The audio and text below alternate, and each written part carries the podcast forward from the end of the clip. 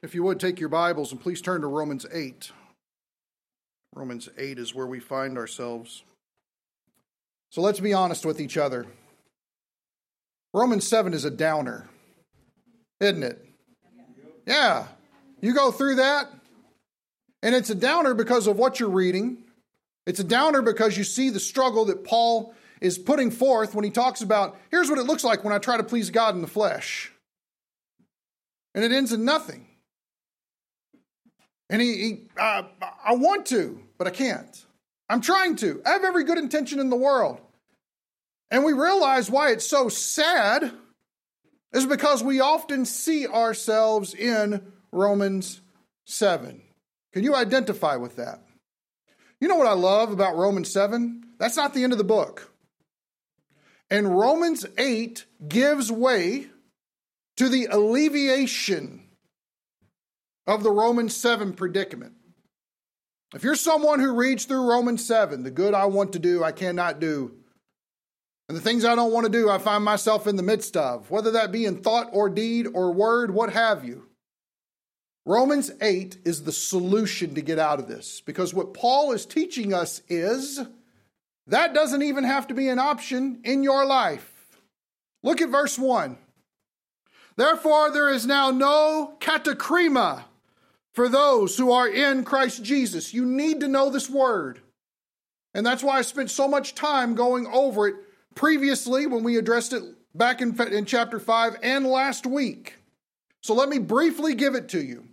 This word katakrima doesn't just mean you're consigned to the lake of fire and now that's not a reality because you believed in Christ. It's not what it means.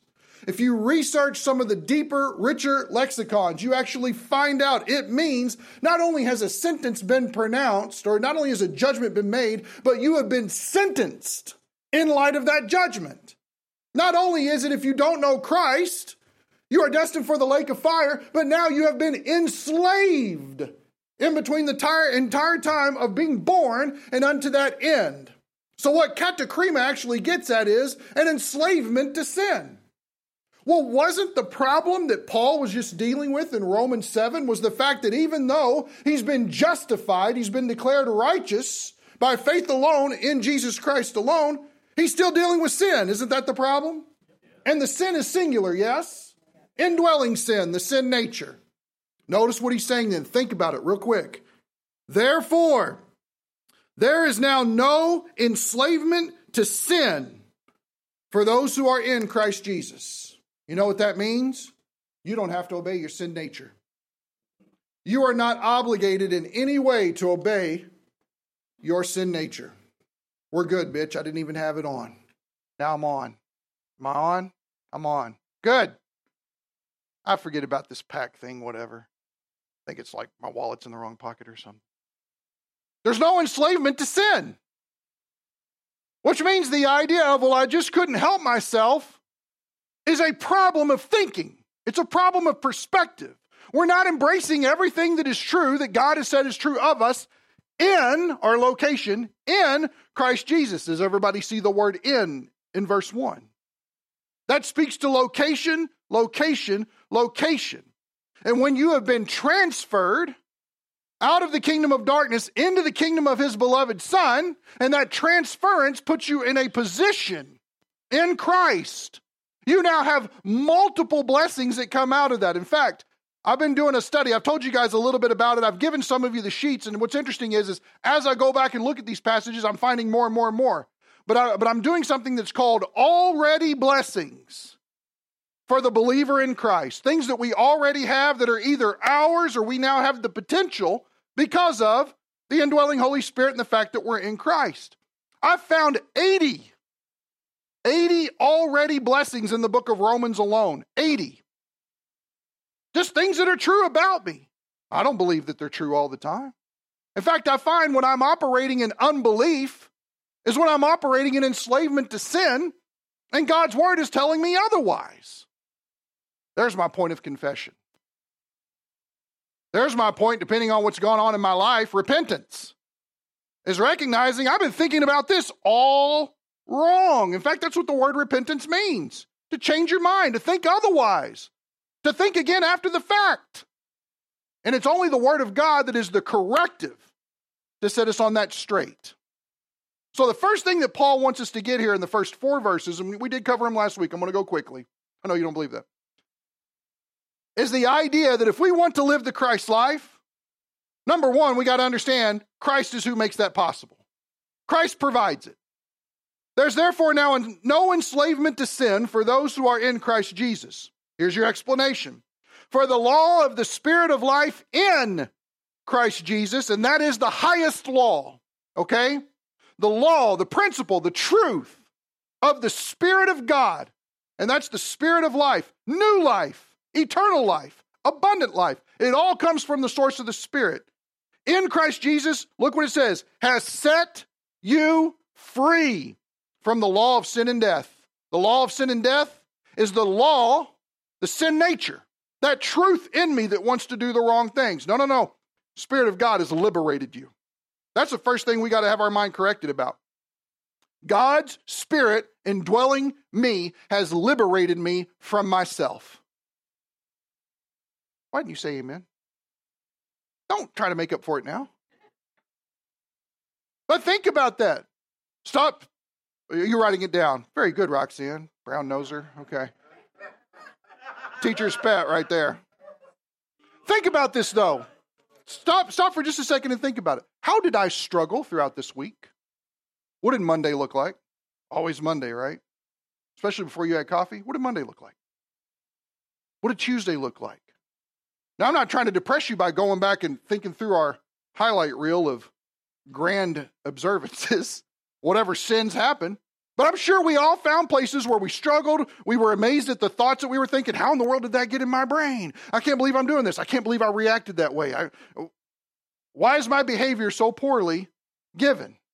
And I guarantee you that every one of those instances were done in such a way as to where I was not caring whatsoever about the fact that the Spirit of life in Christ Jesus has set me free from those things that I fall back into enslavement of. Christ on the cross is the great liberator who, when he goes to the Father, he asks of the Father, and the Father sends the Spirit to indwell us so that we have a power outside of ourselves that can make the difference. Too often, I'm looking for answers in here, especially here. Newsflash there's nothing here. Let's just be honest. You guys know it. I'm going to verify it. However, the Spirit of God in me, good grief. I don't know any other I don't know any other emotion that bubbles forward but humility and thinking of, wow, I can actually do God things because God wants to do his things in me. Amazing. Verse 3, for what the law, what which law are we talking about? The law of sin and death could not do, weak as it was through the flesh. That's how we know that that particular law, regardless of capitalization or not, is the law of sin and death. Why? Because the flesh is the problem. God's law is not the problem. God's law is perfect. The problem is me. Notice, weak as it was through the flesh, and man, you need to highlight this, mark it, put some barbecue sauce on it. I don't care. God did. Everybody see that? God does it. It's God doing it. God is the active agent in bringing about this opportunity for me.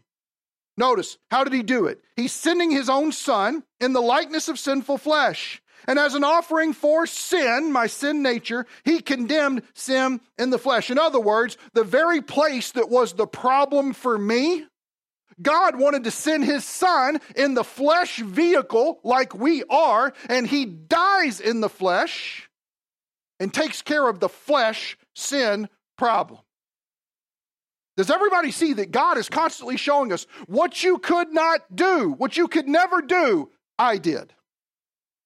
What you keep trying to accomplish, I say it is finished. You keep trying to do it through the flesh, guess what? I'm going to use the flesh and I'm going to condemn your sin nature in the flesh and take care of your sin nature problem. Not just your sins, the blood covers that. No, I'm going to take the cross and I'm going to deal with your sin. Everybody see that? So notice to live to live the Christ life, It starts with everything that Jesus has accomplished for us on the cross. Now we get into verse 5. Oh, I'm sorry, forgive me, verse 4. Here's the reason why that happened. So the requirement of the law might be fulfilled in us. Now think about that. What is the requirement of the law? To live a pleasing life to God is essentially what it is. And it's a life that I could never live in the flesh. But what I find is, is that when Christ condemns my sin nature in his flesh and dies, God makes it possible for you and I to be fulfilling the law. Now, watch this because I want to point out two things. I got you last week on it. Notice, so that the requirement of the law might be fulfilled. Everybody see the word in? Pay attention to it because it doesn't say by. It is not, well, now that I have this new life in Christ and now that I have the Holy Spirit, I'm going to go fulfill the law. No, you're not. You will never, ever, ever, ever, ever, ever, ever, ever. It will never happen. But what I need to recognize is Christ has already fulfilled the law for me. And because Christ dwells in me, I am a law fulfiller if there's a contingency here. Watch what it says at the end of verse 4 who do not walk according to the flesh. That's the problem of Romans 7, right? But look what it says. But according to, in relation to the Spirit. In other words, I'm not operating in, you can't operate in the sphere of law and fulfill the law. It's impossible. Instead, you're in the sphere of grace and you become a fulfiller of the law in the sphere of grace, not because you're fulfilling it, because you're relying on the Spirit. And when you rely on the Spirit, guess what? Everything that comes out of you from that moment is Christ likeness and is completely compatible with the law. Christ never operates apart from God's truth. It's impossible. And so when Christ is being manifested in us because we've surrendered our rights and we're giving up and we're saying, Jesus, I just want you to use me.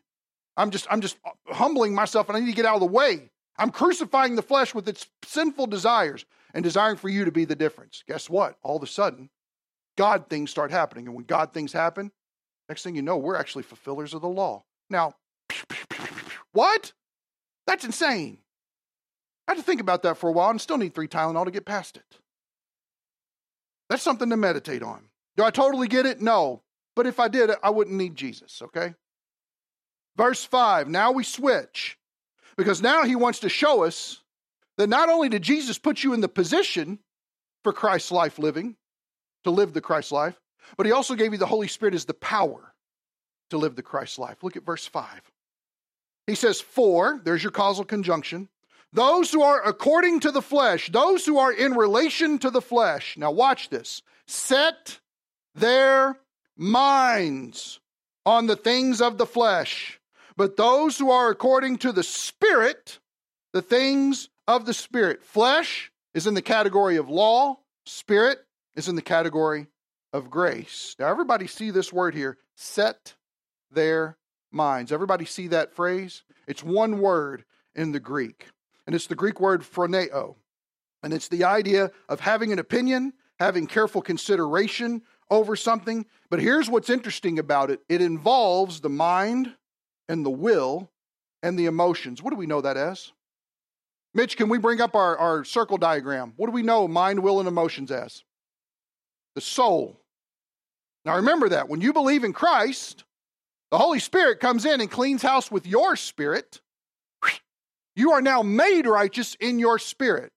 Soul, mind, will, and emotions, far from help. Body is the vehicle that carries out our sinful desires, or when we rely on the Spirit, carries out the Christ life through us. But notice here your will, your emotions, your mind. It's talking about everything that deals with your soul. This idea is how you proposition yourself to live and respond to things in life. Think of it this way for those who, who are according to the flesh, proposition themselves, their thinking, their desires, and their responses that's what emotions are on the things of the flesh. You ever held out for something that you knew was wrong, but you're still holding out for it? God, I know this is selfish, but. And you find one thing, it meets a very unsatisfying conclusion. Why is that? It's not of God, it's not of God's Spirit. So look what he says after this. But, thank God for but, those who are according to in relation to the Spirit, the things of the Spirit. You set your mind on the things of the Spirit. Think about this right now. What do you truly desire in life? What do you truly desire in life? Is it the American dream? Is it the 2.5 kids, picket fence, garage? 2.5 kids. Where's that half kid coming from? I don't know. That's like where statistics bring it down to. What people would consider success. What is considered success to us? Because I guarantee you this whatever we prize as most important are the things that fuel us forward. And as a believer in Christ, we need to step back and ask a very sobering question Is that of the flesh or is that of the spirit?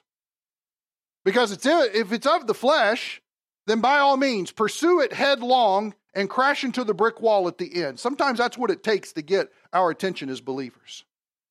But if it's of the Spirit, get your hands off the wheel and lay back. Trust the Lord for it.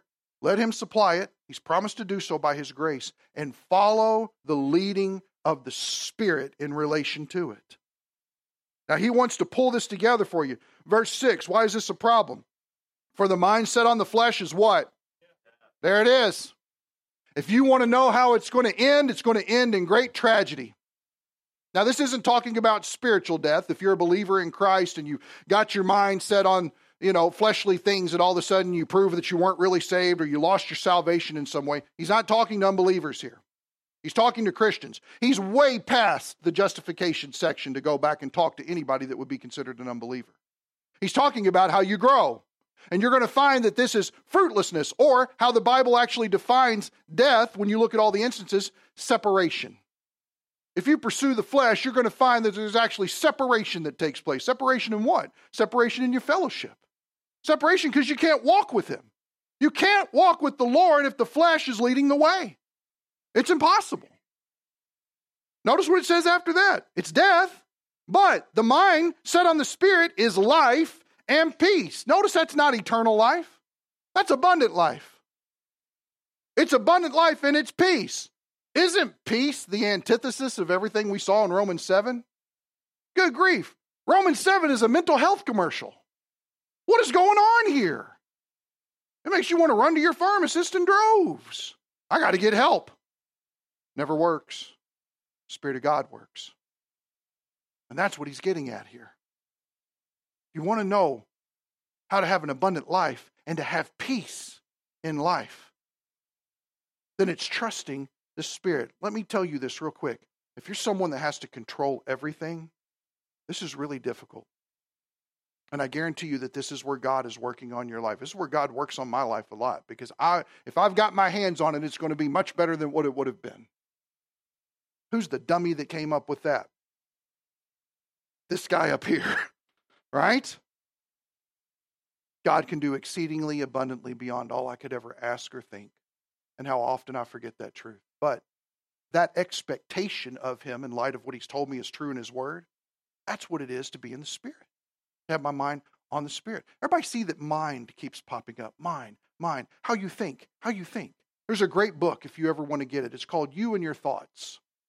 And it's by Earl Radmacher. He's my most favorite theologian, preacher, He's just fantastic, snarky, spunky, knowledgeable guy. Love him to death. Amazing. You and your thoughts. It's worth your time. It's worth securing that book and reading. Because it brings up a really good point here. we want to know what it's like to live life, we've got to start with correcting how we think about life. And the only thing that corrects our thinking about life is the Word of God. You have to think rightly about God if we're ever going to think rightly about how we live life. And that usually starts with thinking about his attributes, who he is, and what he has done. So vitally important. The mind, as we're going to see in Romans 12, has to be renewed, it has to be dealt with. Everybody heard the whole phrase stinking thinking? Right? Get rid of that stinking thinking. Cool. Get rid of that stinking thinking because it has to do with the flesh but you've got to replace it with something. This is one of the reasons why we memorize scripture. I've hidden your word in my heart that what? I might not sin against you. Did you know that every sin we commit is in the flesh? They fit in that category. So we've got to get rid of that stuff and we've got to fill it with something. What? We need to fill it with something eternal, and that's the Word of God. If we want to have our mind set on the Spirit, the Spirit of God and the Word of God completely work in unison with one another. Absolutely. You don't believe that? Compare Colossians 3:16 with Ephesians 5:19 through 21. They work perfectly together. Perfectly together. Indispensable. So he says here, for the mind set on the flesh is death, but the mind set on the spirit is life and peace. Why? Because the mind set on the flesh is hostile.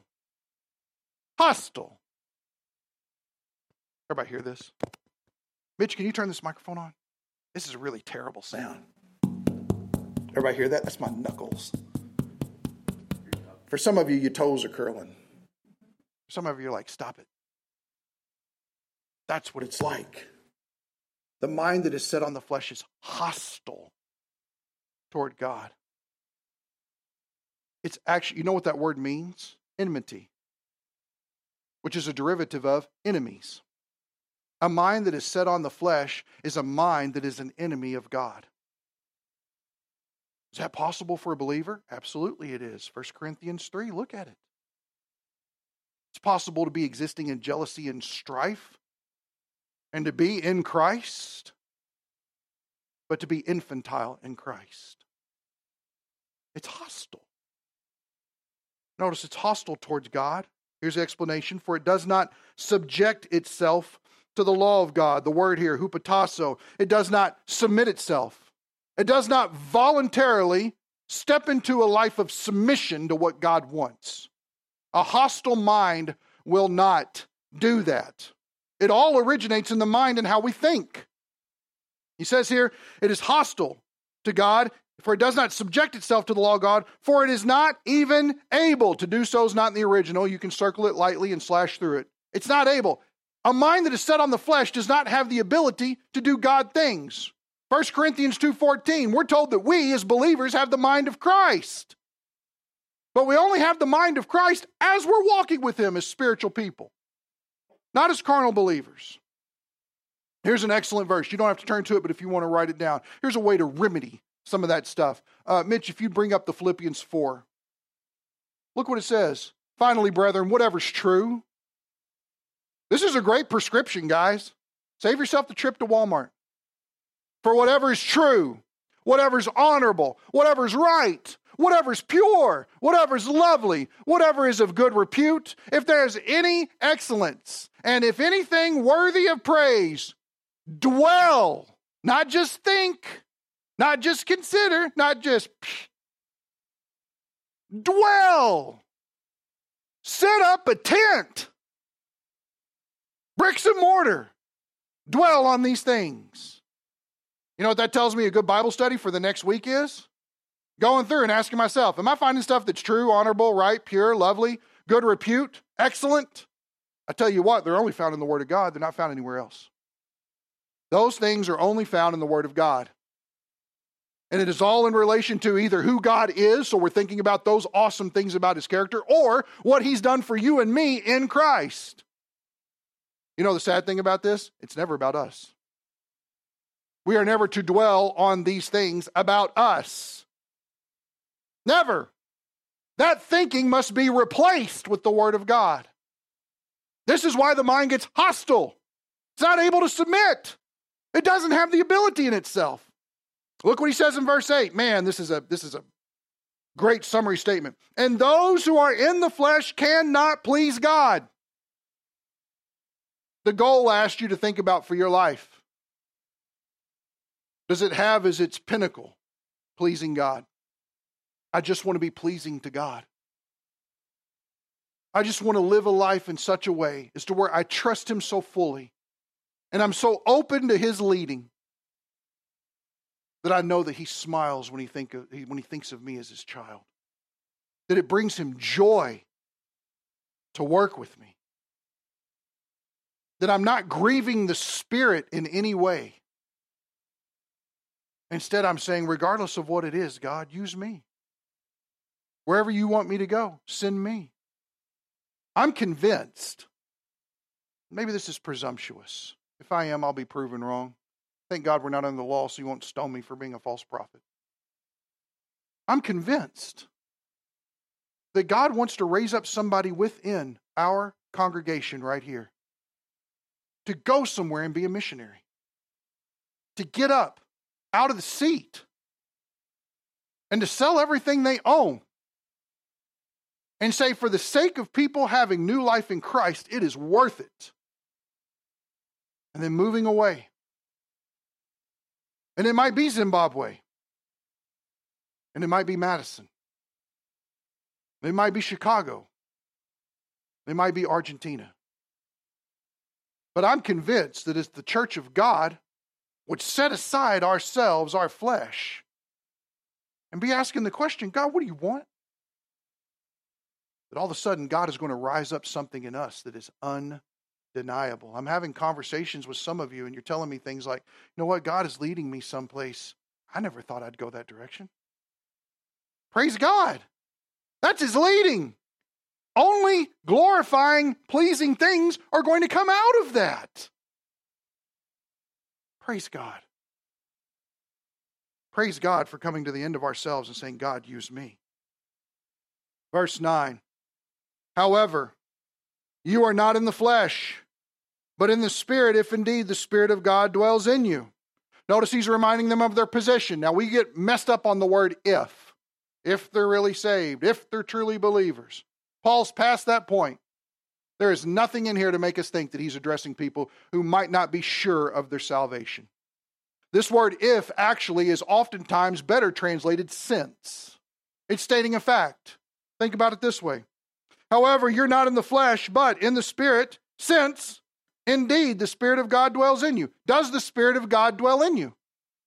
If He does, guess what? You're not in the flesh, you're in the Spirit. In other words, that's who you are in the sphere of grace. So for you to try to go back to your previous dwelling place and try to live is absolutely ludicrous. You've already been transferred to a much greater standing and a much greater calling and a much greater life that is not being used if we're entertaining the things of the flesh. He says here, notice the Spirit of God dwells in you. But if anyone does not have the Spirit of Christ, he does not belong to him. What is the marker whether someone is a believer or not? It is not their works, it is whether or not the Spirit is dwelling in them. Is it someone who is following the leading of the Spirit, receptive to the things of the Spirit? The Spirit is to lead us into all truth. Having greater understanding in the revelation of God's word. The, sin, the, the Spirit is supposed to convict the world of sin, righteousness, and judgment. How does the Spirit do that? The Spirit does that through the people He indwells. Is that happening? That's always not about have you been feeding the poor? How have you been clothing this person? It's not always in that. And we often regulate it to that one thing. No, no, no, no, no. Is the Spirit of God leading you, moving you in a different direction, changing your heart from the inside out? Not everybody can see that. Don't be a judge of one another. Paul warns us against that. He says here, verse 10 if, probably better translated since, because it's a statement of fact, since Christ is in you. Is that true? Spirit's in you, Christ is in you. If you're a believer in Christ, you have the indwelling Spirit and the indwelling Christ. If since Christ is in you, though the body is dead because of sin, singular, the sin nature, body's dead. Look what it says. Yet the Spirit is what? Alive because of righteousness. If you have the New King James Version, it has a capitalized S. In our New American Standard Version, it has a lowercase s. This is probably better done capitalized S. I understand why the translators didn't want to do that because they don't want to presume for you, but they sometimes do it in other spots. The idea is the Spirit in us. That's where righteousness is, where the Spirit dwells internally in our spirit. Even though your body might be dead, you don't discount the fact that you have a righteous spirit within you, and it's God's spirit. Now, watch how he moves this. He, sorry, uh, verse 11. But if, since the spirit of him who raised God from the dead dwells in you, that's a fact, he who raised Christ from the dead will also give life to what? To your what? Mortal bodies. Anybody know what that is? this it's not your flesh. Your flesh and your mortal body are actually two separate things, although your mortal body could be considered your flesh where the sin nature dwells. But here's what it's saying this vehicle that seems to want to produce sin all the time, guess what? The Spirit of God in you is the same Spirit that raised Jesus bodily from the dead. And not only can He do that, He's also going to take your body and He's going to raise it from the dead. We call that rapture or resurrection. That's what we call it. We may sit here and think, well, this body's good for nothing and it's junk, it's no good. Guess what? Not always, because God's going to deal with it. God's the one who's the difference.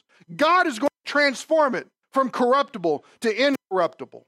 He is going to take it from mortal to immortality. God is the change agent in this entire situation. Don't lose hope about your future. Don't get down about your flesh wanting you to sin. Don't focus on you. Focus on what God's word has said. That is what it is to walk in the Spirit. The thinking, the thoughts, the truths have got to get replaced tempted to set my minute back here on the clock. He says here, verse 12, So then, brethren, notice he believes they're believers. You don't call unbelievers brethren in the midst of something like this. So then, brethren, we are under obligation, not to the flesh to live according to the flesh. You have no obligation. You are not in debt to the flesh to obey its desires at all. Does everybody realize that that right there goes hand in hand with verse 1? There's no enslavement of sin for those who are in Christ Jesus. Does everybody see that? You're not an obligation to them anymore. Notice what he says here to live according to the flesh. Why? The flesh only promises death. Verse 13, here's the great one.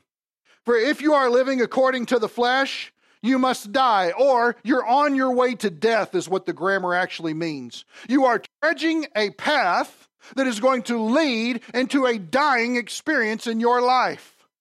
That's it. Fruitlessness. Nothing. Nada. Or the great theological term I like is nothing. But that's not the end. Look what he says. Notice he's putting a choice before them. How you walk is based on how you think. And if you go in this direction, here's what you can expect. But it doesn't have to be like that. And let me tell you how to deal with it. Here it is. You ready, Zach? For if you are living according to the flesh, you must die. But if by the Spirit, look at this, you are putting to death the deeds of the body, you will live abundantly. This is not a justification, go to heaven when you die verse. This is talking about how you deal with sin and the flesh in your daily life.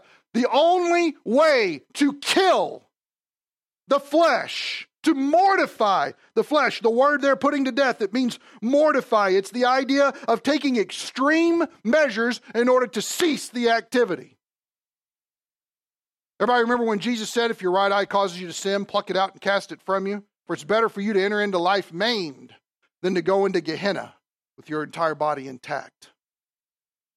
Newsflash, I don't believe that Gehenna is hell. But what is he saying? Take extreme measures against your sin. Do whatever it takes to get apart from sin and the flesh. Why? Because obeying the God is a great alternative. And we've got to put it to death. We've got to come to the point where we recognize this isn't going to work and I need to deal with it somehow. How do you deal with it? You deal with it with the Spirit. Everybody with me? Now, here's a question what does this look like in real time? Turn with me to Galatians 5. I'm going to ask Mitch to pull up a, a quote by A.W. Tozer. Very interesting quote. So tiny I can't read it. There have been those who have thought that to get themselves out of the way, it was necessary to withdraw from society. So they denied all natural human relationships and went into the desert or the mountain or the hermit's cell to fast and labor and struggle to mortify the flesh. If I just separate myself from other people, I'll be better off. Everybody realize that's victimization? My problem is you. It's not my problem, it's me. We'll go to great lengths to deny that. Look what he says here. While their motive was good, it's impossible to commend their method. For it is not scriptural to believe that the old Adam nature can be conquered in that manner. It yields to nothing less than the death of the cross. It is altogether too tough to be killed by abusing the body or starving the affections. Or we could say this monkery. Going into isolation, going into hiding. My, the one that still gets me is the rubber band around the wrist. I mean, number one, that just hurts. And number two, that doesn't make me have a more spirit filled attitude. Anything I'm mad because I got a rubber band around my wrist. How do you deal with it? Putting it to death by the Spirit. Galatians 5, look at verse 16. But I say, walk by the Spirit. And remember, walk is always a, an imagery that is used for the idea of how you conduct your life, what you surround your life with. Walk by the Spirit, and you will not, notice it won't happen, you will not carry out the desires of the flesh. If I'm too busy walking with the Lord, I don't have time for me. Everybody see that? Yet walking with the Lord is the only way to benefit me in this life. Interesting. Verse 17, 4, here's your explanation. The flesh sets its desire against the spirit. We talked about this a couple of weeks ago. It lusts against the spirit, and the spirit lusts against the flesh. For these are in opposition to one another. Why? So that you may not do the things that you please. There's your Romans 7 experience. But look what he says here, verse 18. But if you are led by the Spirit, everybody notice that led is in the passive. Everybody see that? If you're led by the Spirit, if you let the Spirit of God lead you, look what it says. You are not under the what? Law. You're not putting yourself back under that sphere. Why? Because you're grace oriented and operating. You're operating in the newness that has been provided. Now, I love this because he cuts to the quick. Now, the deeds of the flesh are evident, which are, here we go, church, you ready? We're going to go quickly. Immorality. Anybody remember what immorality means in the NASB? Sexual immorality. Sexual desires. If I want to know whether or not I'm operating in the flesh or in the spirit, guess what? Paul's going to help you out.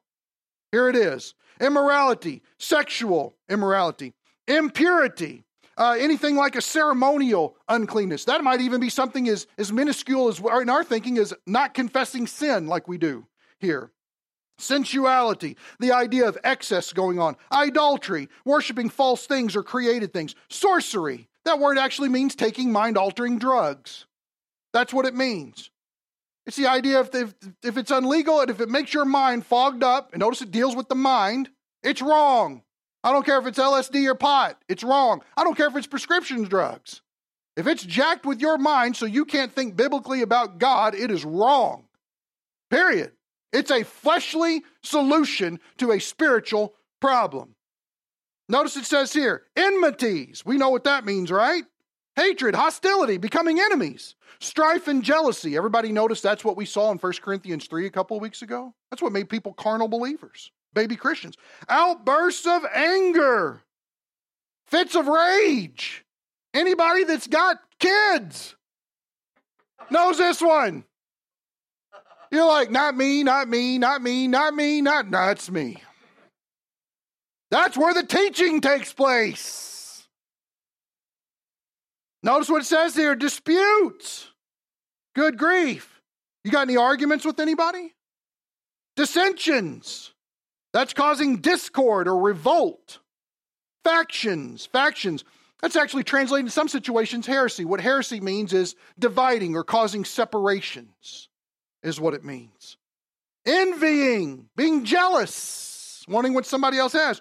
Drunkenness. Notice it doesn't say drinking. Let's not be legalistic in our Christianity here. It doesn't say that drinking is wrong, it says that drunkenness is wrong. And it's a situation that we need to be aware of. Notice it says carousing. Carousing. Where's that word from? What does that mean? What's it say? Orgies. Kind of sad you said yeah to that now, aren't you? Yeah, see? First John 1 9, brother. It's the idea of late night alcohol infested orgies. And all God's people said, Yuck. Right? Funky. Nasty. That's the fruit of the flesh. That's the best that the flesh can do is serve, love, gratify, and uphold itself as it slowly decays. Now, here's the passage that everybody gets messed up on. Of which I forewarned you that just as I have forewarned you, that those who practice, notice, those who practice such things will not inherit the kingdom of God. If you're a believer who is operating in the flesh and these things are in your check category, you can be guaranteed of one thing you have no inheritance in the coming kingdom of Christ. No inheritance. You will not have rewards. You will not rule and reign alongside Christ. You will be ruled over. You will have no inheritance that the Father graciously wants to give you through the Son. Now let's bring some positive but the fruit of the Spirit. And remember this, guys, it's singular. And is the antithesis to everything we saw in the flesh. The fruit of the Spirit is number one, love. How do I love that person? You can't. The Spirit needs to do it through you. God, I cannot love this person. Why? Because they're just like me. Let's be honest. They're just like me. So I need to get out of my own way so that you can love them through me and then watch supernatural love happen. Remember, guys, we serve a supernatural God. The Spirit is able. It's His fruit. Notice it says here, not just love, but joy. Do you realize that you cannot have the actual essence and definition of joy apart from God? It is not possible. Nothing in this world apart from God gives joy. Nothing. Not a thing. Anything that we would think would be the extent of our greatest heart's desire will find no fulfillment because it will never reach the maximum plateau of joy. It'll always fall short. Why? Because if God's not in it, it can't get there. Joy is a God word. It's not a world word. It's not a flesh word. It's not a devil word.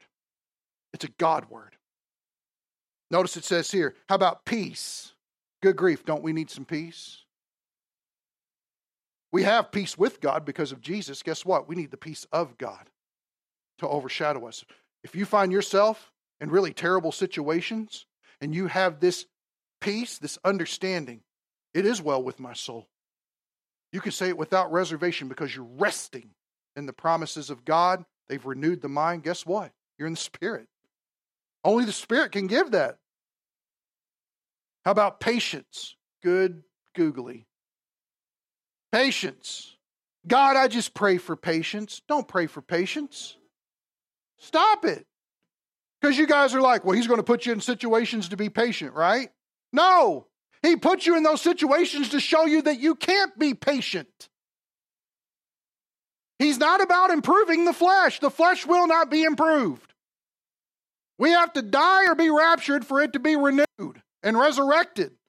The flesh never gets better. It's never about doing better, trying harder. I just need to imitate Christ. No.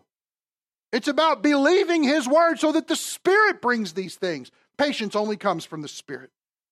Notice. Kindness, just being genuinely kind to people, goodness, focused on good things, faithfulness, not wavering, gentleness, being gentle with people. I get that the tone of my voice doesn't sound very gentle right now. I promise you this, though. I love you guys with all my heart. I desire nothing more than to see all of us experiencing the fruit of the Spirit together so that we will mutually build up and edify one another. That's the only way it can happen. It's not by, girl, did you get some new shoes? They look so good today. Nobody cares about that. Nobody cares. Nobody cares.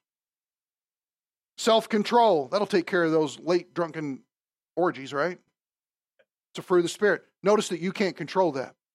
Your flesh will say, Yeah, I'm going for it. Spirit says, nope. Spirit is the one who gives self control. Against such things, there is no what? Praise God. There is no law.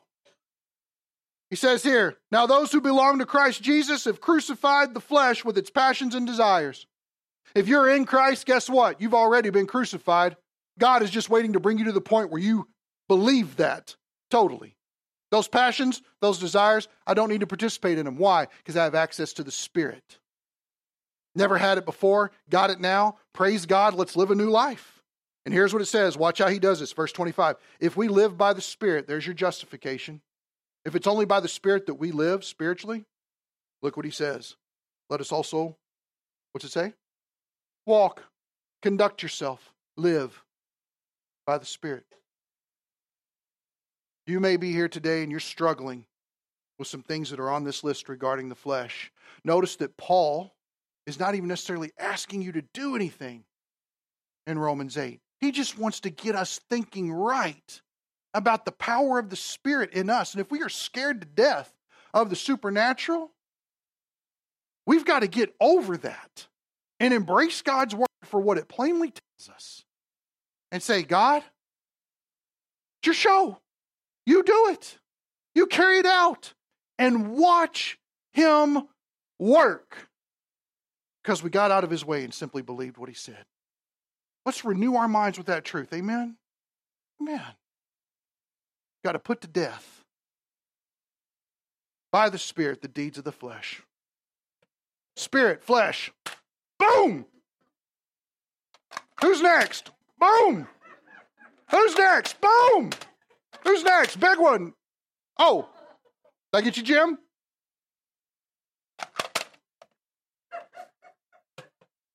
Emily can't walk now. By the Spirit, put to death the deeds of the flesh. Let's pray. God, thank you that the means of dealing with ourselves is from you. The power to deal with ourselves is from you. All the desires that want to pull us away. Taking care of those things comes from you. You are the source. You are the light. You are the life. You are our peace. God, how wonderful and amazing and beyond me it is to think that your spirit dwells in each one of us, and it is the same Holy Spirit, God Himself. Power untold, riches untapped. How great it is that Paul wants to lead us in understanding. The flesh just ends in, in death. What your desire for us is life and peace, and you've given us the Spirit to make that possible. Thank you, Father, that you are merciful, that you are gracious, that you are giving. And it's all by your grace. And in the name of Jesus, we pray. Amen.